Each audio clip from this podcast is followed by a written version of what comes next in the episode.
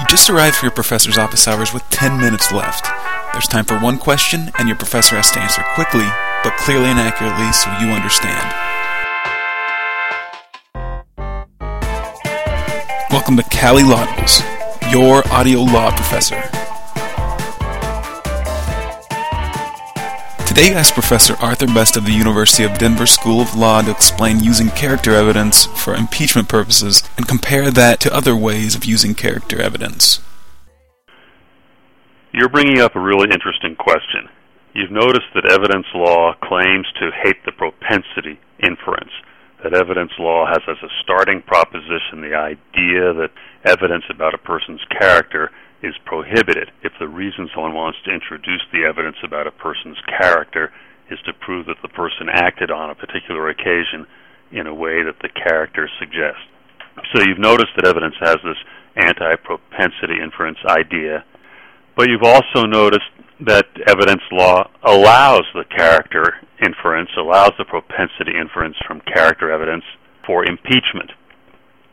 So uh, basically, you're asking me how come evidence law treats evidence about a person's character one way for impeachment and another way for substantive purposes? Why are those differences present, and uh, can we explain them? The best way to start this uh, is to quickly review the character evidence rules and the principles that uh, support the claimed prohibition against character evidence. Rule 404 in the federal rules uh, says what I've been saying already quite a few times.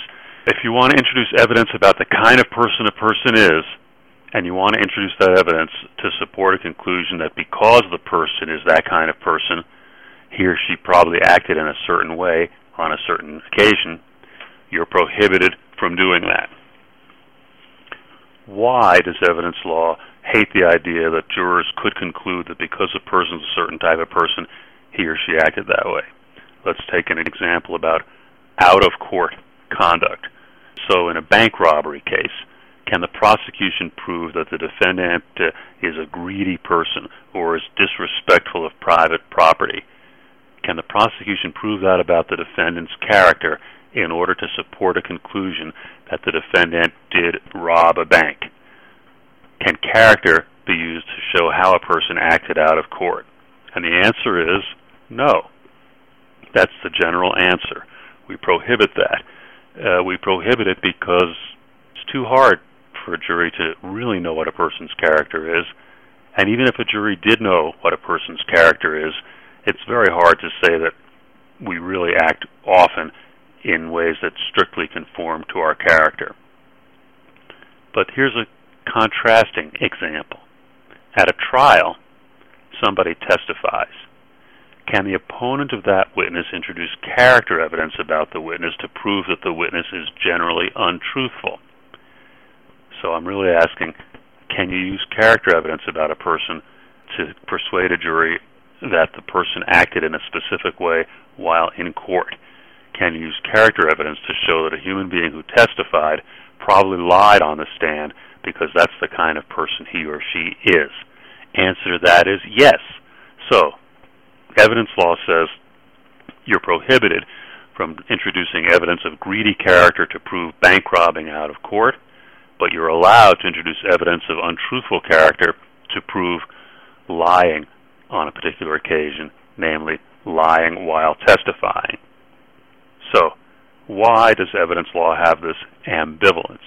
We should probably think about the reasons why evidence law prohibits character evidence in any cases. One, character evidence is vague. It's only loosely connected to the conduct uh, somebody might offer to prove.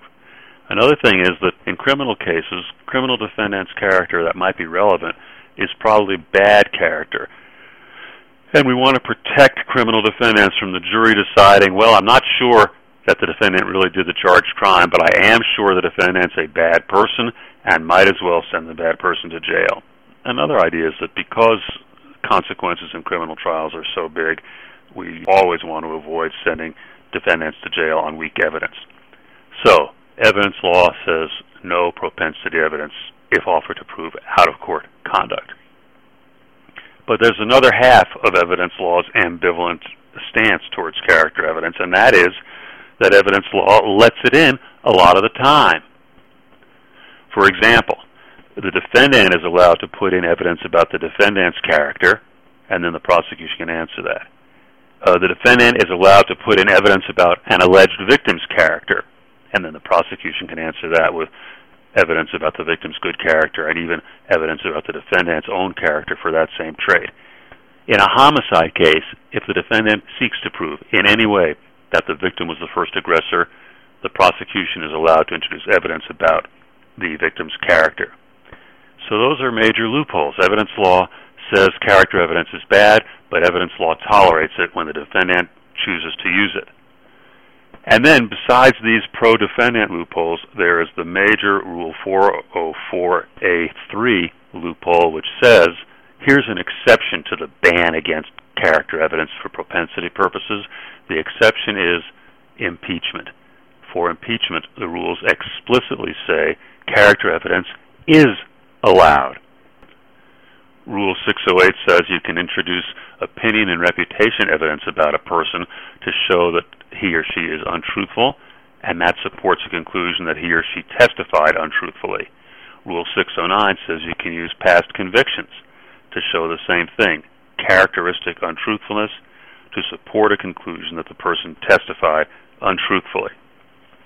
Now, are any of the reasons that support the general prohibition of propensity evidence in most cases for to prove out of court conduct. Are any of these no propensity to prove out of court conduct? Are any of those reasons weaker when you use propensity evidence to prove in court lying? They may be.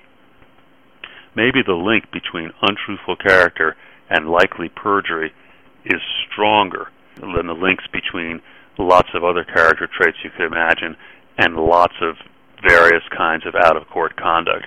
And maybe the character trait for untruthfulness is a clearer character trait than some other traits like violence. Also, uh, when you use character evidence for impeachment, the target of that character evidence is any witness at all, not necessarily the defendant. So the risks of prejudice against the defendant are smaller. And by the way, when you do use character evidence for impeachment and the person who was a witness was a criminal defendant, the rules uh, have very special balancing tests to protect the defendant against risks of unfair prejudice. And finally, when you use character evidence to prove out of court conduct, you are usually at the heart of a case. The out of court conduct is what the jury has to decide about. On the other hand, when you use character evidence to support a conclusion about a witness's credibility, that's a side issue. Character evidence about a witness's credibility just helps the jury decide did a particular witness testify truthfully. That's quite different from a jury deciding did the defendant commit the crime. So, where are we? Evidence law claims to hate the propensity inference. Evidence law allows it in lots of criminal trials, mainly under control of the defendant. And then for impeachment, evidence law allows it in all trials done by any party. One more thing to remember the styles of proof for character evidence are closely controlled. Reputation and opinion evidence are always allowed where character evidence has a place in a case. And additionally, for impeachment uses of character evidence, you can use opinion and reputation testimony and also proof of past convictions. So that's a quick summary of some similarities and differences in the treatment of character evidence to prove out of court conduct compared with using it to prove in court conduct.